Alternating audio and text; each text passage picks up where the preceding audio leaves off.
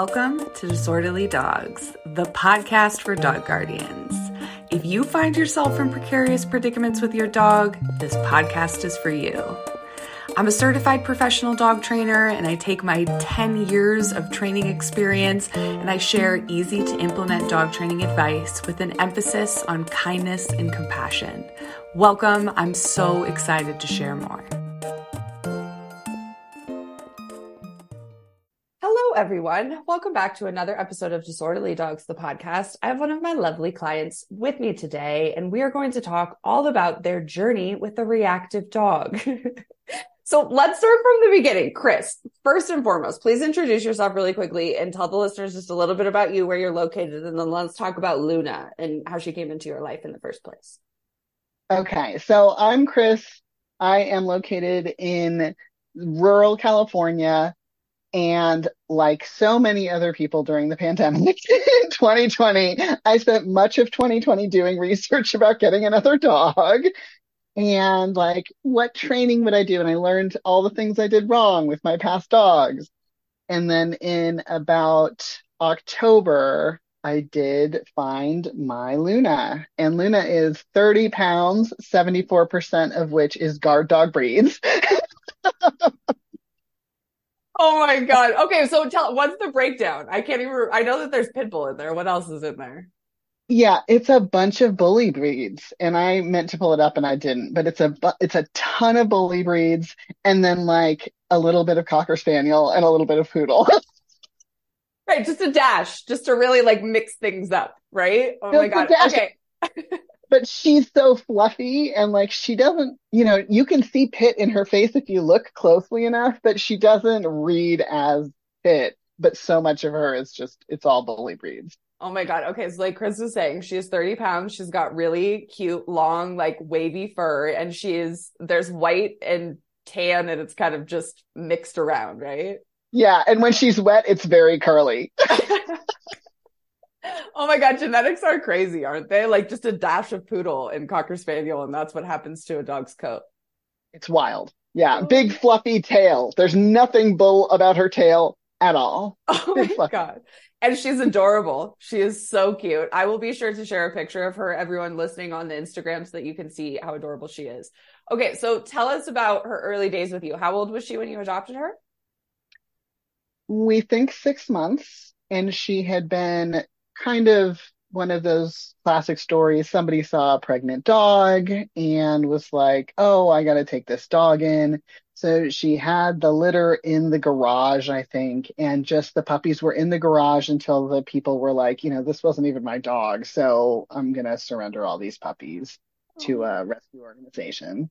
Right. Right. So, and I mean, shout out to the Good Samaritan. Raising puppies is not easy. Like, they did their best, right? Like when you come across a pregnant dog, I mean. Yeah. Oh, completely. And I think that it is one of those things where you completely understand. And then also once you start learning about reactivity, you're like, oh, this dog spent the first like very vital socialization period, like literally in a garage. Like it all makes sense now. For sure. Right. Like you can see like the contributing factors as to like, oh, this is probably a contributing factor to why you're like this, right? Like, we love you. We're not going to change you, but whoa. Okay. Note to self. If I have the opportunity, do things different early when you're tiny puppies.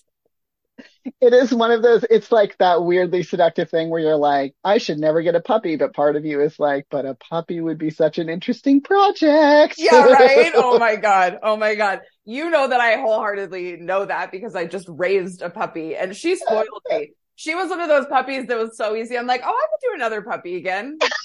Yeah, right. Oh my God. The last thing I need is another wrecking ball in this house. But anyways, enough about me. Okay, so yeah. Hook me up with a spicy puppy and then I will go for it. Yeah, I know. Oh my God. Oh my God. Okay, so she was like roughly 6 months. Tell us more about like those early days as you were like getting to know her. Like, did you start to notice that reactivity at first, or did that come later? So looking back, there are definitely warning signs. Like when I picked her up and, you know, she was like flattened on a lawn and like tail wagging, but like kind of freaked out, like kind of frozen. And the foster mom was like, she's never been on grass before. She's never had a leash on before. You know, like everything was like, she has never had any experiences at all, which at the time I didn't even know was a red flag. Right. Like didn't even know that mattered. Like, oh my God, you're just scared. It's okay. We'll figure it out. Yeah. And all I cared about was like, I had a young child at the time and I just wanted to make sure that this dog was not going to show any aggressive tendencies. And she didn't. She seemed perfect. And, you know, in the parlance of sort of rescue organizations, this dog had been around people and dogs and kids and everything, and cats, and everything was fine. So she wasn't reactive. So that was like, looking back, I was like, yeah, because she was freaking terrified the whole time. She was frozen in terror. But like, I didn't know that at the time. Oh my God. So we picked her up and introduced her to a whole world. And like, you know, it was a big adventure. And she was immediately sick. She had to like have emergency treatment for, they thought it was she was very, very ill. And everything still seemed fine-ish. She got better. She took her meds. And then within, I'd say like the first 6 weeks, I think, you know, like we went to a party and she was going to be the dog that I did everything right with. You know, I had all my training on board. I had lists. I had plans. I had Notion databases. I was going to do everything right. And she really couldn't be around people easily. So at first it was just a lot of barking, but it was that very, I don't know how typical this is of like people reactive dogs, but it was a lot of like, maybe I'm going to stiff you. Maybe I'm going to bark directly at your face as if I'm going to eat you. You know, like that kind of dichotomy of behavior. Yeah. So you don't know at first if it's going to be bad. And then all of a sudden it's like, you know, I started doing some research and I didn't even, you know, I've had dogs off and on my whole life. I had no idea reactivity was even a thing I had to worry about. I was worried about kennel cough, you know, like I didn't know this was a thing. Oh my God. So that's kind of, yeah. And, you know, it's one of those things too, that like, you know, when we look back and we reflect that, like, she probably didn't get the level of early socialization that could have helped her maybe override maybe some of these genetic things that already existed inside of her. And it's okay. We're just there. But yeah, that conflict can be so overwhelming because you know that she's afraid, but you're also like, but you're right up in these people's faces and barking though. And like, that seems kind of confusing. It's confusing on a human end to be like, if you're that afraid, why wouldn't you just move away? Right. But I think because of the combination of like the guard dog, like bully breeds in her, I think her little brain was just telling her like, just bark at it, just bark, and just we'll figure it out later. Right. Yeah. And it's very much fight or flight. Like there are some dogs who are going to, and she really does have a lot of freeze in her when she has the space. She will just go real tense. But no, if someone walks into her living room that she doesn't know, she is going to act like she will kill you. Like, right. One of my cousins was like, why is your dog so mean? And I was like, dude, she weighs 30 pounds. Like, you're huge. Like, she's terrified. She's scared of you. She is scared of you.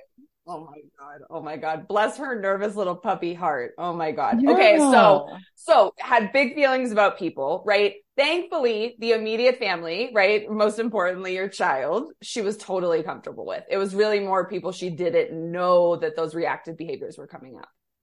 Yes. 100%. Everyone who was like in the house or who she saw a lot in the first couple of weeks, she's never had a single problem with.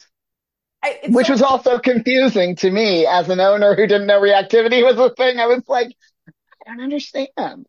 You know, it's so funny. I remember like really early on in my career, I went to this dog training conference and there was a trainer, Janice Bradley is her name. And she did this presentation about like this phenomenon where for whatever reason, people who recently adopted dogs meet within like that first week or two, basically get like grandfathered in.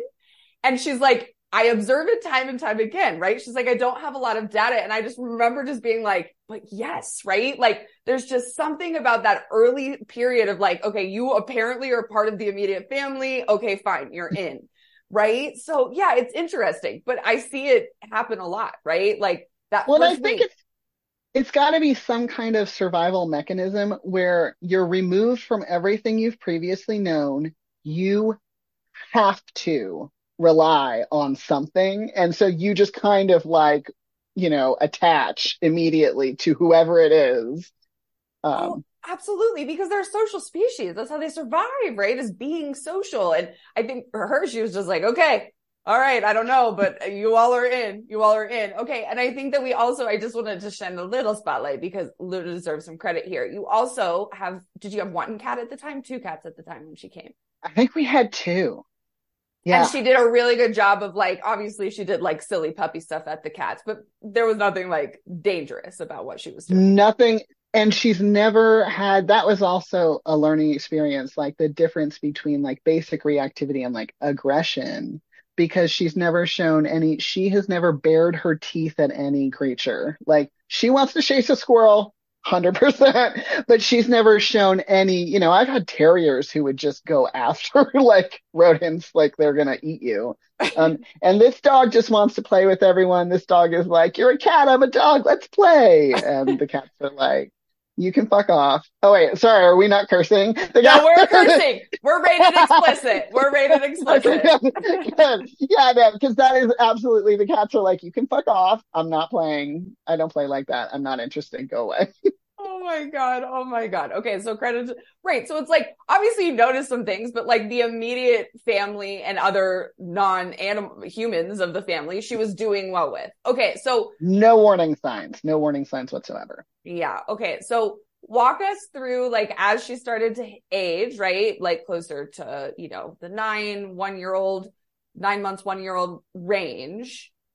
Do you feel like the behavior started to intensify? Because it wasn't just people, dogs also, she had pretty big feelings about. I would say, and we didn't have any dogs at the time, so that was not a thing. Like, I think probably if we'd had a dog, she would have been fine with that dog and it would have been the same process.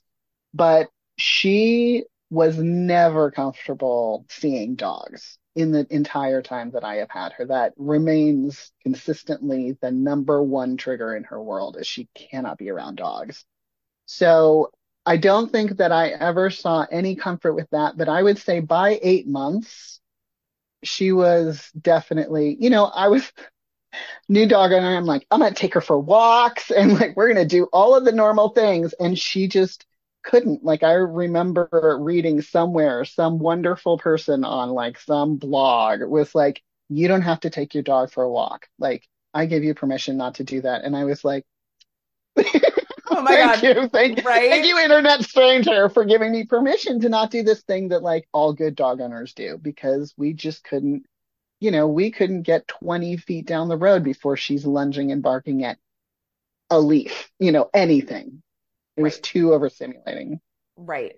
And it's like, you know, circling back to what we were talking about with the conflict, right? Like, just being outside as a baseline then was overstimulating for her. And then the sight of a dog was just like set her way, way over threshold. And she didn't have the self-regulatory skills to be able to cope, right? Like, so going out on a walk was actually really bad for both of you. Like, it was not productive. It was not enjoyable. No, it was trigger stacking for both human and canine at that point, because both of us were just like, ugh. Oh my God, right. And, you know, it's one of those things too, right? Like, what, like you were mentioning, you live in a rural area. It's not like a highly populated or super dense area. And still, even that was just too much for her sweet little brain. It was too much. Oh my God. Okay. So tell me the point. Do you remember the point in time where you're like, I need professional help? Yes. Yeah. Because it was January of 2021. And so I'd only had her for, I got her at the like very end of October. I'd only had her for 2 or 3 months. And I, you know, I had done all this research into training. I knew I wanted positive reinforcement only. Like I already knew that going in.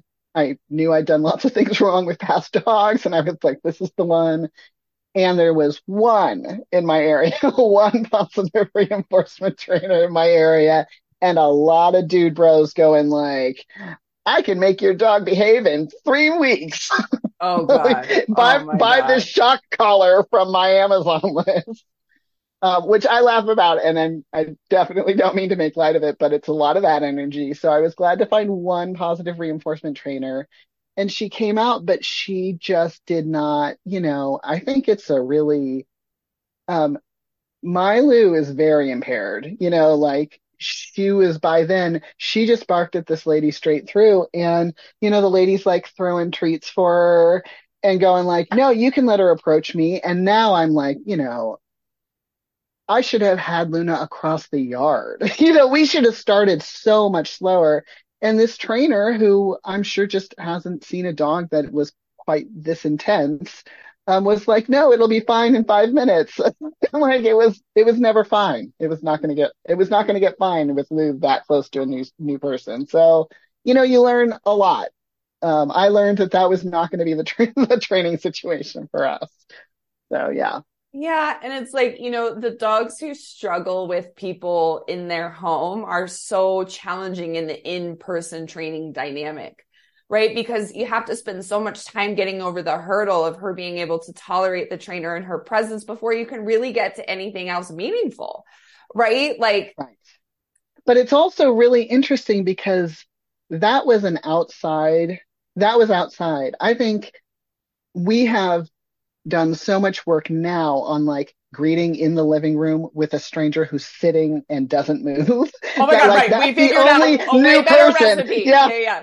The one way that you can meet a new person, don't meet in the front yard, don't meet in the backyard, meet only in the living room and only if you don't frickin' move, with my dog. But she will do all the look at that. She will get used to it a couple of sessions in, and she's actually able to handle herself now. I didn't know that then. At that point, I was like, we have a huge yard. We'll meet out back. Right. Okay. Lesson learned. Yeah. Okay. So how did you find me? I don't think I even know this. Oh gosh. Okay. So then I took her to UC Davis, which is a really good vet school here in California. Really long drive, not ideal with a crazy dog, but very good, and got her hooked up on some meds, which immediately, okay, so how did you know? How did you figure that you deduced on your own that you needed to go to UC Berkeley? To Davis. And Davis, I'm sorry. No, I took her to the normal vet, and he was terrible.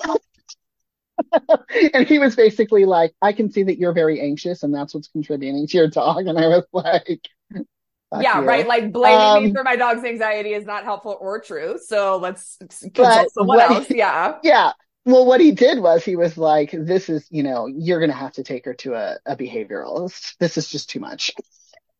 So, and hey, he referred me out because he couldn't handle it. He didn't conceptualize it that way, but that's what he did. So that's what I'm thankful for.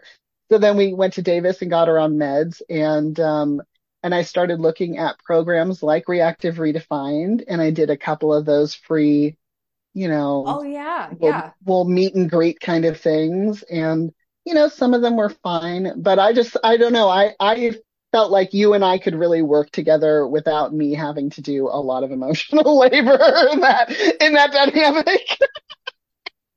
We get along very well. And I think it's because we're very similar. I think we both can be very anxious human beings. So I don't judge you or ask you to do things that you don't have bandwidth for, right?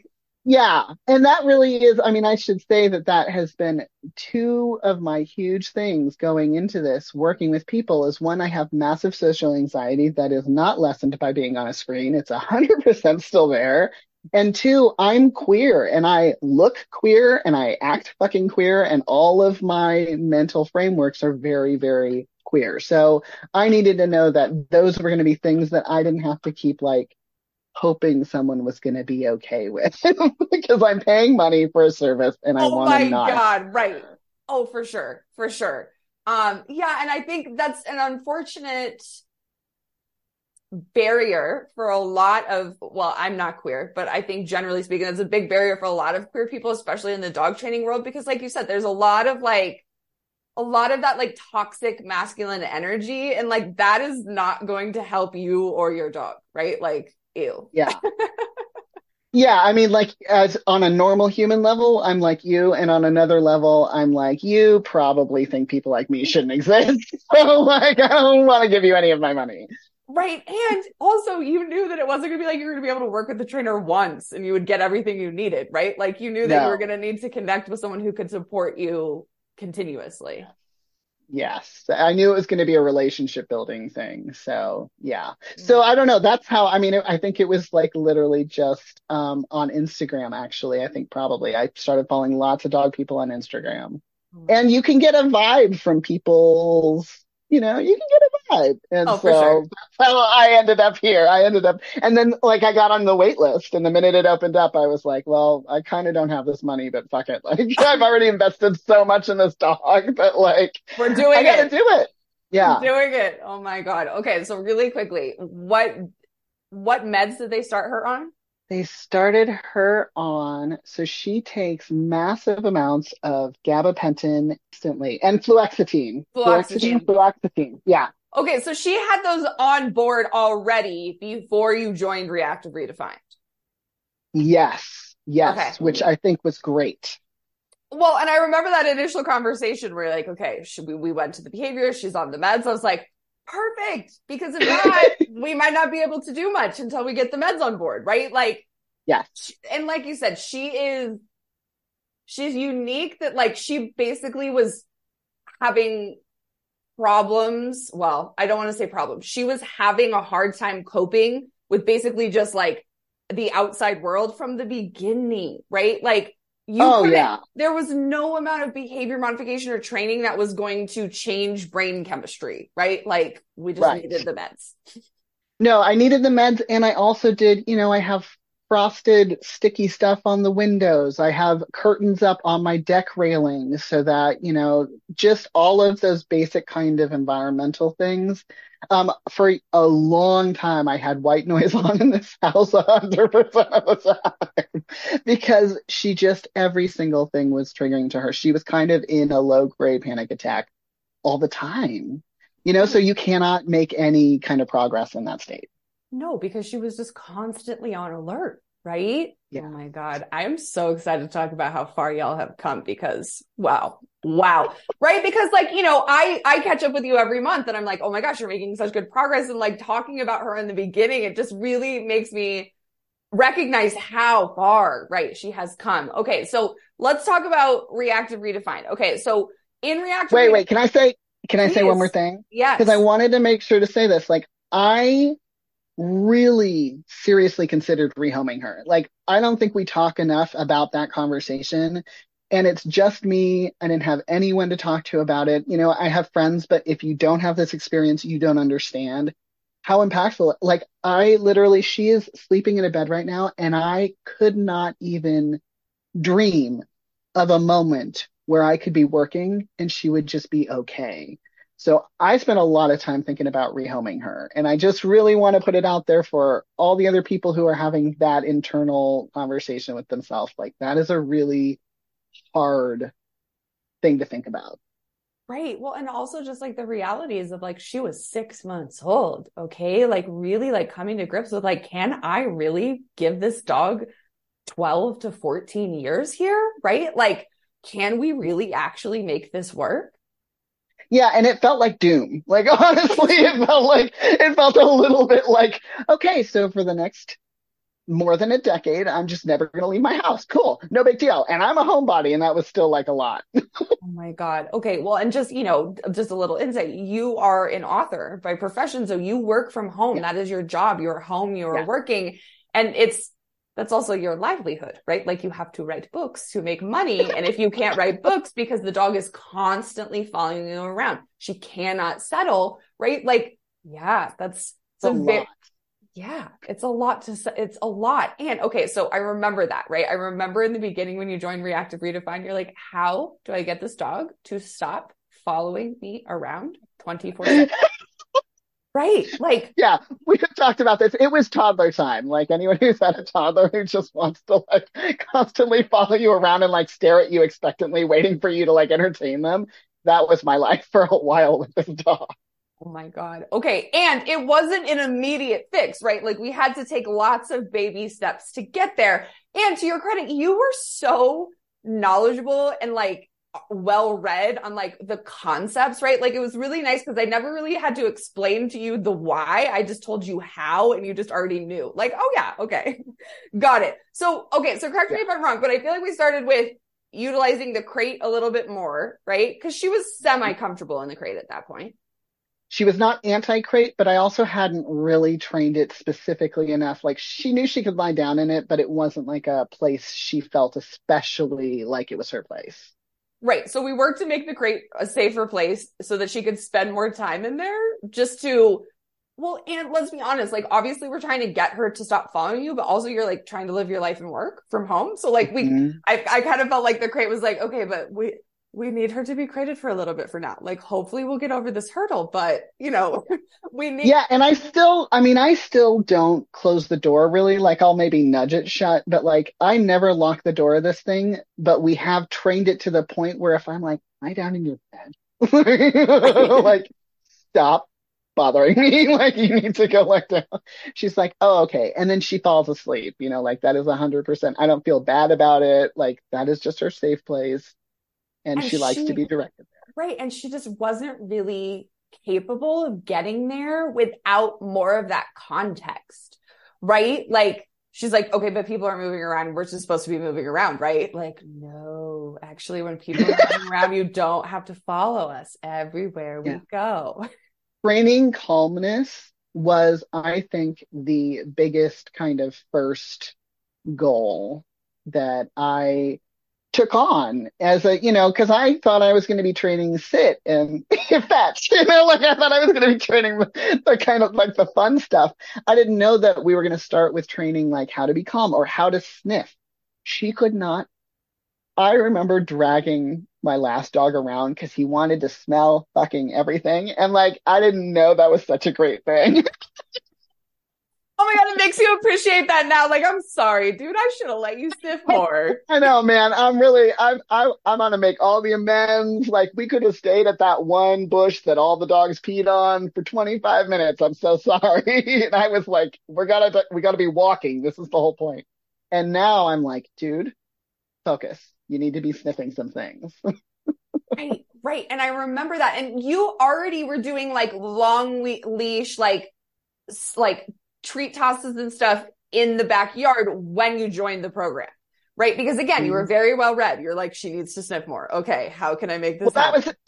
Research is my self-soothing place. And I was like, at the end of my leash, if you will, I would be like, okay, I'm just going to do some like couple hours of research on dog brains now. Oh my God. So a lot of the early work was literally just teaching her how to exist without wavering on threshold and or being over threshold, right? Like I think yes, but I mean really I think of the early work was you training me, you know, like the early work was the training that I needed. Fundamentally this is a dog who needs a human who's going to be like very calm and like very clear with communication, you know, like and very clear on expectations because she really, I mean the blessing of Lou is that she really just wants to do what I want her to do when she's not triggered to fuck. So that I think was the biggest part of our early training relationship, you and I, is like you just kind of reinforcing for me, like what is our goal? Okay, just like you got to be a little clear about your expectations. She doesn't know what you want in this clip, you know? Yeah, and I remember like you have this great space, right? Like the nice thing about being rural is you have a very big yard. Mm-hmm. And we did a lot of like, okay, she's out on the long leash, let her sniff, let her find cookies, do 1 minute of training, let her go back to it. Do 1 minute of training, go back to it. Right. And I loved, oh my gosh, it's like, it's all flooding back to me. Those early videos, we were just teaching her to walk at your side on cue, and not because we really wanted her to do it for any other reason, except for I wanted to see you two working together and doing something else, right? Seeing like, can Luna even really engage with you? Can she participate in training in the yard? And it turns out once you spell things out for her, like, hey, we're going to do this thing and you're going to get clicks and cookies. She's like, yeah, I'd love to, right? Like she really does. I think I don't think I know you did a brilliant job of really empowering her to be a motivated learner, right? Because we set it up. There wasn't pressure. We weren't making her do things. You're like, hey, you want to do this for cookies? And she was like, oh, that's a thing we can do. Yeah. And it's all play to her. You know, like, I think that for me, so much of that was like, this is a management activity. This is like a, we need this for daily life because you have to fucking sit down and leave me the fuck alone. You know, like, I didn't think of it as games. And those are all games for her. You know, like, the minute I reframed it in my own head, like, we do walk outside just for fucking fun. Like, there's really no need for it. She's always on a long line, but I'm like, walk outside, and then I'm going to go faster, and then I'm going to slow down. You know, like, all of those things are just fucking fun for her. Yes. Oh my God. And it shows her prancing. Oh my God. And her floppy ears and that tail. Like, when she prances, right? Like, when she walks next to you and her little ears prance and her little tail is like happy and flagging. And she's like, yeah, this is fun. Right. And I think, and that once I started to see that, then I was like, oh my God. Okay, cool. Let's do a lot of other skills training just for fun more than. And obviously a lot of those skills now have function, right? A lot of function. Yeah. But we did a lot of stuff in the beginning just for fun, just to captivate her as a learner, right? And, you know, slowly but surely realizing that, like, one, it was totally fine not to take her for walks, but also encouraging you, like, okay, get her out of the neighborhood. Can you go to a park where there's nothing going on? Can we let her do some stuff on the long leash there? Right. And, like, I remember I never wanted to push you, but I was like, when you're ready, do some scouting, go and look, right? Because it's, you know, you knew at that time that, like, if you were somewhere and there was a lot going on, it was going to be really hard for her. And I think that that creates a lot of stress on your part too, because you're like, oh my God, well, if we go somewhere, there's a bunch of people and she loses her shit. Right. Well, and I'm not comfortable in those situations, you know, like, I don't want to be around a lot of people. So I think a huge hurdle for our training was just like, I don't want to go to PetSmart. Right. And this dog is probably never going to be a dog you can take into a store. But, like, those were, like, not situations. Like, a lot of, I think, your encouragement has been very valuable, because I am not always in a mental space where I can take on, like, we're going to go intentionally be around triggers so that we can do some training. Like, I'm just not, because those are all my triggers too. Humans are also my triggers. And I got a lot of meds on board as well, but, like, you know, not every day can't be that day. Yeah, absolutely. Absolutely. And that's what I love so much about the backyard work, because, like, that was one that you're like, yeah, no, I can definitely do that, like, multiple times a week. Like, right. So we started with splitting steps for you too, right? Like, what are actually achievable things that you have the bandwidth to do? Do those, right? Like, it does, if you can't get her to the park, who fucking cares? Don't go. It doesn't really matter if you can't get there, but when you have the bandwidth, it's good feedback, right? Like, because the meds were on board, and slowly but surely she was starting to stabilize. Is that an accurate way to put it? Right? Like, she was capable of coping with a lot more than she previously could. Yeah, and I think a lot of that's the meds, and I think a lot of it was also, I went into Reactive Redefined going, like, I want to have a plan, I want to have goals, I want to have milestones. I, like, really wanted to go very OCD on the whole thing. I wanted to project manage everything about my dog's, like, mental health, basically. And through the process of working with you, we did a lot more things that I couldn't fit into, like, our goal is to be able to do this, but it just made our relationship so much stronger that, like, now we've been working together for, like, a year and a half. Yeah. A year ago, even, I saw that, like, doing all of that relationship work with my dog has had so many benefits that I couldn't, like, our training videos don't look that much different, but they feel so different. Cause, like, I'm like, Lou, and she's like, what? Oh, okay. Yeah. I'll you know, do something else. Well, and it's just like, you know, I think that early on, we just had to create for her this, like, possibility in some of those moments, like, especially when she was faced with something that she felt like charging at and barking was her only option. And just realize, like, helping her realize, like, no, I'm here. It's okay. Just come, like, we can work through this together. And that was like, that was so much of it is just helping Lou internalize and practice and repeat, like, oh my God, there's a scary thing. And you being there and be like, hey, I'm going to help you. We're going to get away a little bit. Her being like, oh, okay, I didn't die. I didn't die.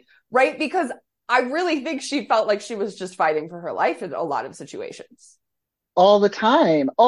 And I think that when you start building in more calm and more stations and more eye contact and reinforcing for eye contact and reinforcing for check-ins and all of those things, you know, you're just building a dog who has so much more ability to take that moment and breathe first before, like, I have to go kill that jogger who's literally half a mile away and jogging in the other direction. Like, that jogger who doesn't know you exist because you're so far away and they're not even looking at you. I remember that early conversation about like distance thresholds. And I was like, so what distance can she cope? And you were like, it doesn't matter if she can see it, right? Anything. If she can see it, even if it's like a mile away, it's still hard for her. Right. And I think that she still needs a lot of distance, but that has decreased how much she needs to be successful a lot. Oh, huge. And I mean, you know, it used to be voices, you know, she's like, she didn't even have to hear, but like she didn't have to see, but if she could hear someone, she was like, I'm going to kill that thing, whatever that is, I'm going to kill it. You know, and now she can hear the neighbors talking and she looks up and sometimes I have to say something and sometimes I don't even have to say something and she goes back to sniffing or doing whatever she was doing. So that's a miracle. You know, if you had told me a year and a half ago that would ever be a thing, that she was capable, that either of us was capable, that I was capable of not like immediately going like this and like yanking on the leash, then I wouldn't have believed it. Yeah. Well, and you know, I think that we can't have this conversation without talking about the social pressure that's on you when you're attached to her in public spaces, right? Like you generally don't want people's attention anyways, right? And now you're faced with this dog who attracts a lot of attention to herself, right? So you're having to like deal with that while you're also trying to help her. Right. And I remember just having a lot of conversations of like, just talk to her, tell her, I know you're scared. It's okay. And that can soften other people's perception of what's happening because it's real, right? Like it's all fun and games to be like, I don't care what other people think. Well, yeah, like that's the goal. We're trying, but like, you know, and you live in a small, well, rural area, probably not the smallest town, but like those people might see you again, right? It's not like you can just remain anonymous per se. Yeah, I mean, I think that I just due to like my own screwball coping mechanisms can detach from caring about what people think of me in a way that means I have to do a lot of therapy, but like not in a healthy way, in a very unhealthy, extreme way. But I do think that it is the thing where in my perfect world, I could be invisible. And you cannot be invisible when you have a dog who like hears children laughing and immediately is lunging at the end of the leash as if she wants to kill those children. Like it is impossible to go unnoticed when that happens. And particularly because she looks very cute and very non-threatening, you know, like she challenges people's expectations in a way that makes people very uncomfortable. Yeah. So I think having a reactive dog means that you end up dealing with a lot of other people's personal discomfort. Yeah. In a way that is really annoying. Yeah. Oh my God. And stressful. So stressful. Yeah. Oh my God. Oh my God. Yeah. That moment where you like close the car doors and you just sit there going like, oh, thank God. I know. It's over. Like, even if the dog is still barking, you're like, it's okay. I can't get out of a car. Oh my God. Oh my God. Okay. So, while Luna is still not a dog who loves neighborhood walks, right? Like that's not a way to fill her doggy cup, right? Like it just isn't. Right. And that's okay. But she does enjoy getting out for like hikes where there's more solitude and she gets to be on the long leash, right? And do you want to speak to that a little bit? Like, because over the last year and a half, I know that that's something that has been slowly but surely a little bit easier for you both to go out and do successfully. Oh, yeah, because we went from me going on hikes by myself and feeling really, really guilty for not taking her with me. Because that was one of my dreams in my perfect dog world, where I was going to get this dog and she's going to go on all these hikes, to being able to, and I can still take hikes alone. Like, I have grown my ability to not feel bad about that, but I can also bring her out on the long line, and she's all over the place and she's sniffing and she comes back when I call her, and it's very low key and we just have a nice time. So that's been really good, except for that one time where she did run and like go up to some guy and bark at his face. Right. That happens, you know, and we've gone out since, which is good. And I have been training the dog whistle, which worked the other day when she was barking at things, and I was like, we've arrived. Yes. We have a trained dog whistle now. Yes. Oh my God. And you know, it is inevitable, okay? Like, it is not just like this rainbows and ponies of like, we do training and we do things slow and steady, and there's never ridiculous shit that happens when we're with these dogs, right? That's not so hard to accept. There should be a guarantee. There should be like, if you take it slow enough, you will never have that moment. But we have taken things very, very slowly, mostly because of me. And, you know, sometimes things happen. Okay, but I think most importantly about this whole, like, you know, minor kerfuffle is that you got her away, she shook it off, and so did you, and that didn't prevent you from taking her out again. No, and we were out for another 25 minutes, and she was fine, and that would have never happened. I think that's also a lot the men's. Like, oh, absolutely. He had no ability to recover from fucking anything before meds were. Right, and it would have taken days, if even in those days she could have actually recovered, right? Without the meds. Literal days. I mean, we went to that one vet appointment and both of us spent the next 2 days like zombies. And we were both so stressed out after that. So I am grateful all the time that now, you know, even if she sees a dog, if we walk away and she gets some distance, she can sniff things, you know, which never, ever could have happened before. Oh my God. And, you know, like you were saying before, ultimately she really does want to pay attention to you and connect with you, right? Like, that's just kind of her default, because she's like, I don't know. Can you help me? And you're like, yes, I can. Everything's going to be okay here. And I feel like we've really set up a lot more scenarios, especially over the last, like, you know, year, where she was able to, like, okay, you need to yell at that thing for like 2 seconds, whatever. I'm going to be over here. When you're ready, I'm going to be over here. And it's easier for her to choose those things in those moments. And you have the handling skills to be like, I don't need to immediately reel her in. I literally just need to hang on to the leash and move away. And that subtle prompt is probably going to be enough to convince her to disengage. Right? Yeah. Like, and we can do that training all the time, where like, she's on a 50-foot line, which obviously not great in cities, really perfect for my particular property. And like, she's like, oh, I'm going to bark at something over here. I'm getting ready to bark. And I'm like, just walking away, slowly letting the leash out. And like, I don't even have to say anything. And she's like, I'm going to bark once and then maybe I'll just go with you. Like, I'm just going to give that one like woof just so that everybody knows I'm here. And then I'm going to detach because I don't care. Yeah. And it's like, I feel like we've shifted to this point of like, she's doing, I think we can label it just a normal level of barking sometimes. Like, it's not even necessarily reacting, right? Like, no. And she kind of just is vocal sometimes. She just wants to be like, hey, I'm here. I see you. All right. I'm leaving. Yeah. Bye. More and more her human triggering is really low key. Like, unless somebody is jogging at us, it is really just a level of like, I just want everybody to know that I'm here, like, you know, and then I can just walk away after that. So that's been awesome. Yes. Oh my gosh. Huge progress. And, you know, and I want to circle back really quickly, because we had some conversations about like, you don't have to take her hiking all the time because sometimes, and something else we talked about, right? You were doing hikes in the morning, right? Like, that was fitting in good with your schedule. And turns out Lou is not really an early morning dog. Like, she doesn't really want to get up and go and do things earlier either, right? Which I think was another good thing, just to be like, you don't even want to get up, so I'm not going to feel guilty at all because you don't even want to come. Yes. And just, you know, all of the things, I think that we have so many, and this all existed before social media, but social media definitely reinforces a lot of these messages where it's like, you get up in the morning and you take your dog for a walk and you like do this and do that. And it's like, this dog will sleep in until 10 a.m. She's going to like be in her blanket. She wants to be covered. She's going to bury her nose on her blanket. She doesn't want to get up. She'll take her meds. She's going back to bed. Right.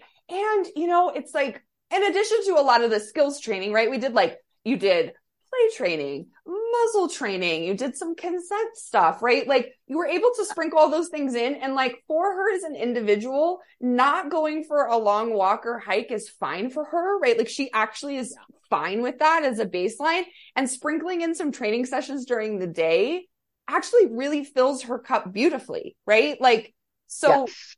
Yes. And short training sessions, because I was like, this dog is a full-time job. I cannot do this dog. And really, it's 30 seconds sometimes. It's do a couple of spins before you can run to the end of your long line. You know, like just really small moments in our day that just reinforces that relationship building all the time. And I think that's been more helpful than any, you know, longer than 4-minute training session I've ever done, is just kind of incorporating those moments into the day. Yeah, absolutely. And it's like, you know, to be able to go from like, can I actually care for this dog for the duration of her life, to you basically can trust her to respond and do what you need her to do in like 90% of the situations that she's in with you. Like, wow. It's huge. Yeah, you just framed that in a way that I have never thought about it. Yeah, you're right. That's huge. Right. That because, is, you know, and that is a lot down to you and your encouragement, because I, as you know, tend to be like, we're not getting anything done. I haven't shot any videos. Like I'm a little bit self-critical, a little bit unable to see how far we've come. So yeah, you're right. No, I could go out with her with a cup of tea in my hand right now and probably not spill it. Hey, which is huge, right? Because she's only 30 pounds, but she has a freaking wrecking ball of 30 pounds. Okay. Like and 30 pounds at the end of at the end of a 50-foot sprint is more than 30 pounds. I don't know the physics, but I know it's more than 30 pounds at that point. Oh my God. Right. And like, she's got that blocky build too, right? Like she's short and muscular, very muscular. Oh, oh my God. And you know, so I know that the group calls at first were kind of overwhelming for you, but I feel like over time, I feel like, correct me if I'm wrong, but I feel like the group calls actually started to be reinforcing for you and not as overwhelming. Definitely. Well, I mean, they were reinforcing when they were also overwhelming, when I was still taking like my like beta blocker before each call to make sure that my heart rate wasn't going to spike too much. Lots of anxiety in this household. And to a certain degree, a reactive dog could not have landed in a better household, because we all understand. Right, right. But yeah, the group calls were really, really good. It's just so isolating. And it's so everybody's got ideas for how you should train your dog. So it's really nice to be in a group of people who have similar ideas and who aren't just like, well, you just got to be more disciplined. You got to, you know, you got to be the alpha. She doesn't know you're the alpha, which is a myth. We know it's a myth. The guy who came up with it is like, please stop using this in dog training. It's a myth. I'm sorry. I misinterpreted my own result. So yeah, I think that was really great. And just, you know, people come up with stuff that you wouldn't think about. Like we, I don't remember the humans. The dog was happy and they did, like spin, touch. And that was just a thing to like reorient happy on a walk when there were triggers. And I, to this day, still use that, you know, like to this day, I'm like, I'm sure you can give me a spin right now. And Luna's like, oh yeah, okay, I'll do that instead of like freaking out about that squirrel. My God. Right. Just that simple pattern, right? Of like already really reinforcing behavior, right? Spinning is already reinforcing. Touching is already reinforcing, right? And like, yeah. And like, not having treats all the time. You don't always have your like Charlie bears or whatever in your pocket. Right? And like having some behaviors that are in themselves, the reinforcement has been hugely helpful. Yeah. Just like helping shift her out of that like do I need to be worried about what's happening right now? Like, you could just do some spins and feel better. And she's like, okay, yeah, no, that's a good idea. That's a good idea. Right? Yeah. Yeah. And most of the time she's like, oh, okay, I can go back to sniffing now, like really totally okay now. Oh my God. And she sleeps peacefully and you can work from home without feeling like you have a toddler who can't cope without you, which is huge. Literally asleep this entire call. Amazing. Oh my God. She is the best. Okay. So if there's someone listening who maybe has a dog who is the level of challenging that Luna is, what would you say to them? Oh man. I mean, first I would say you have to make decisions that are good for you, because you cannot be a good dog guardian for your dog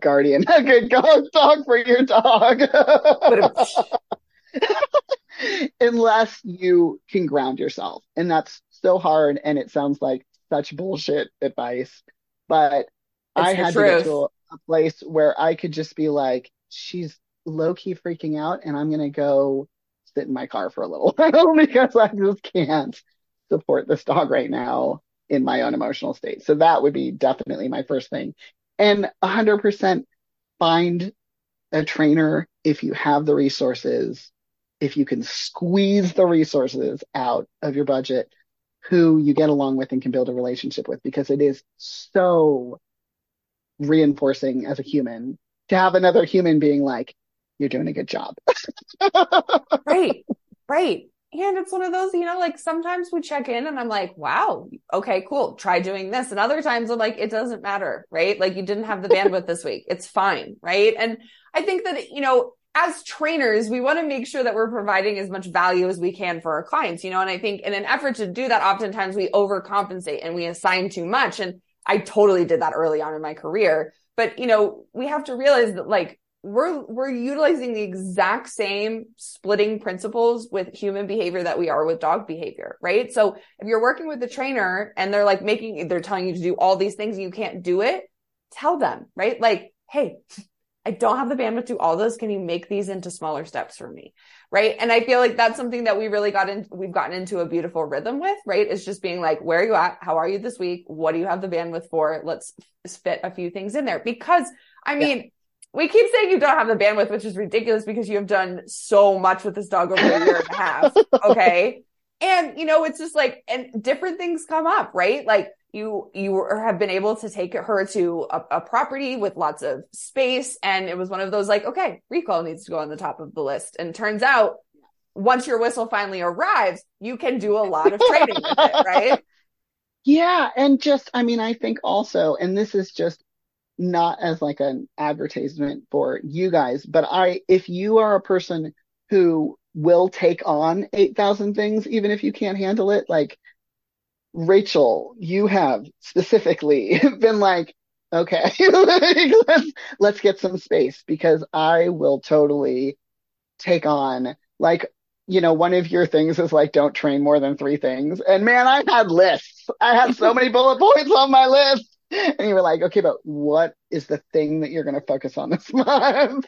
And that's really, really been helpful, because you just, you can dig yourself in a hole as a dog guardian trying to do everything that is right for your dog, because there's so many things.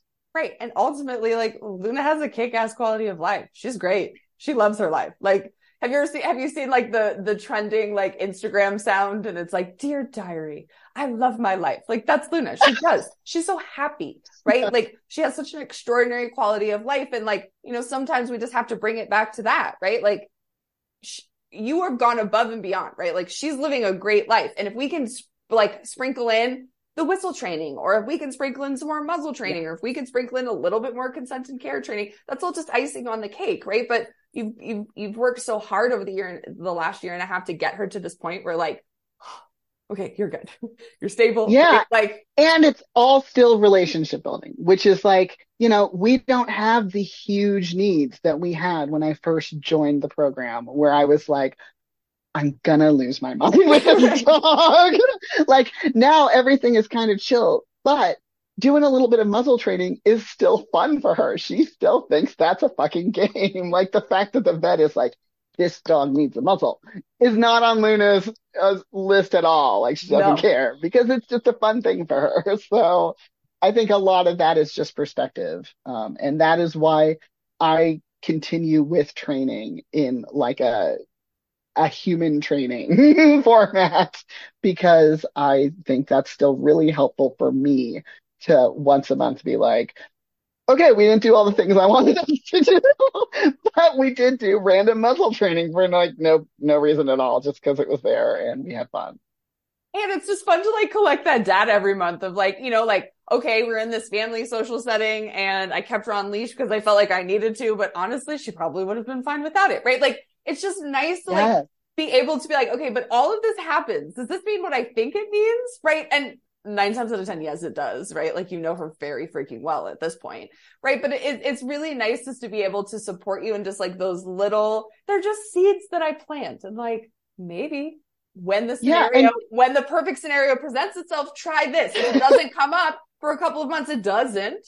But now you know, right? That's something you could experiment with her in the future. Totally. Yeah. Just having those little suggestions that I wouldn't have thought of and that I don't think of in the moment when like we are faced with a trigger, and just having somebody say like, oh, what about this? Like, would that have worked? Like, could that work next time? You know, like just very low pressure. Like, she's capable of doing more and more things in those spaces that.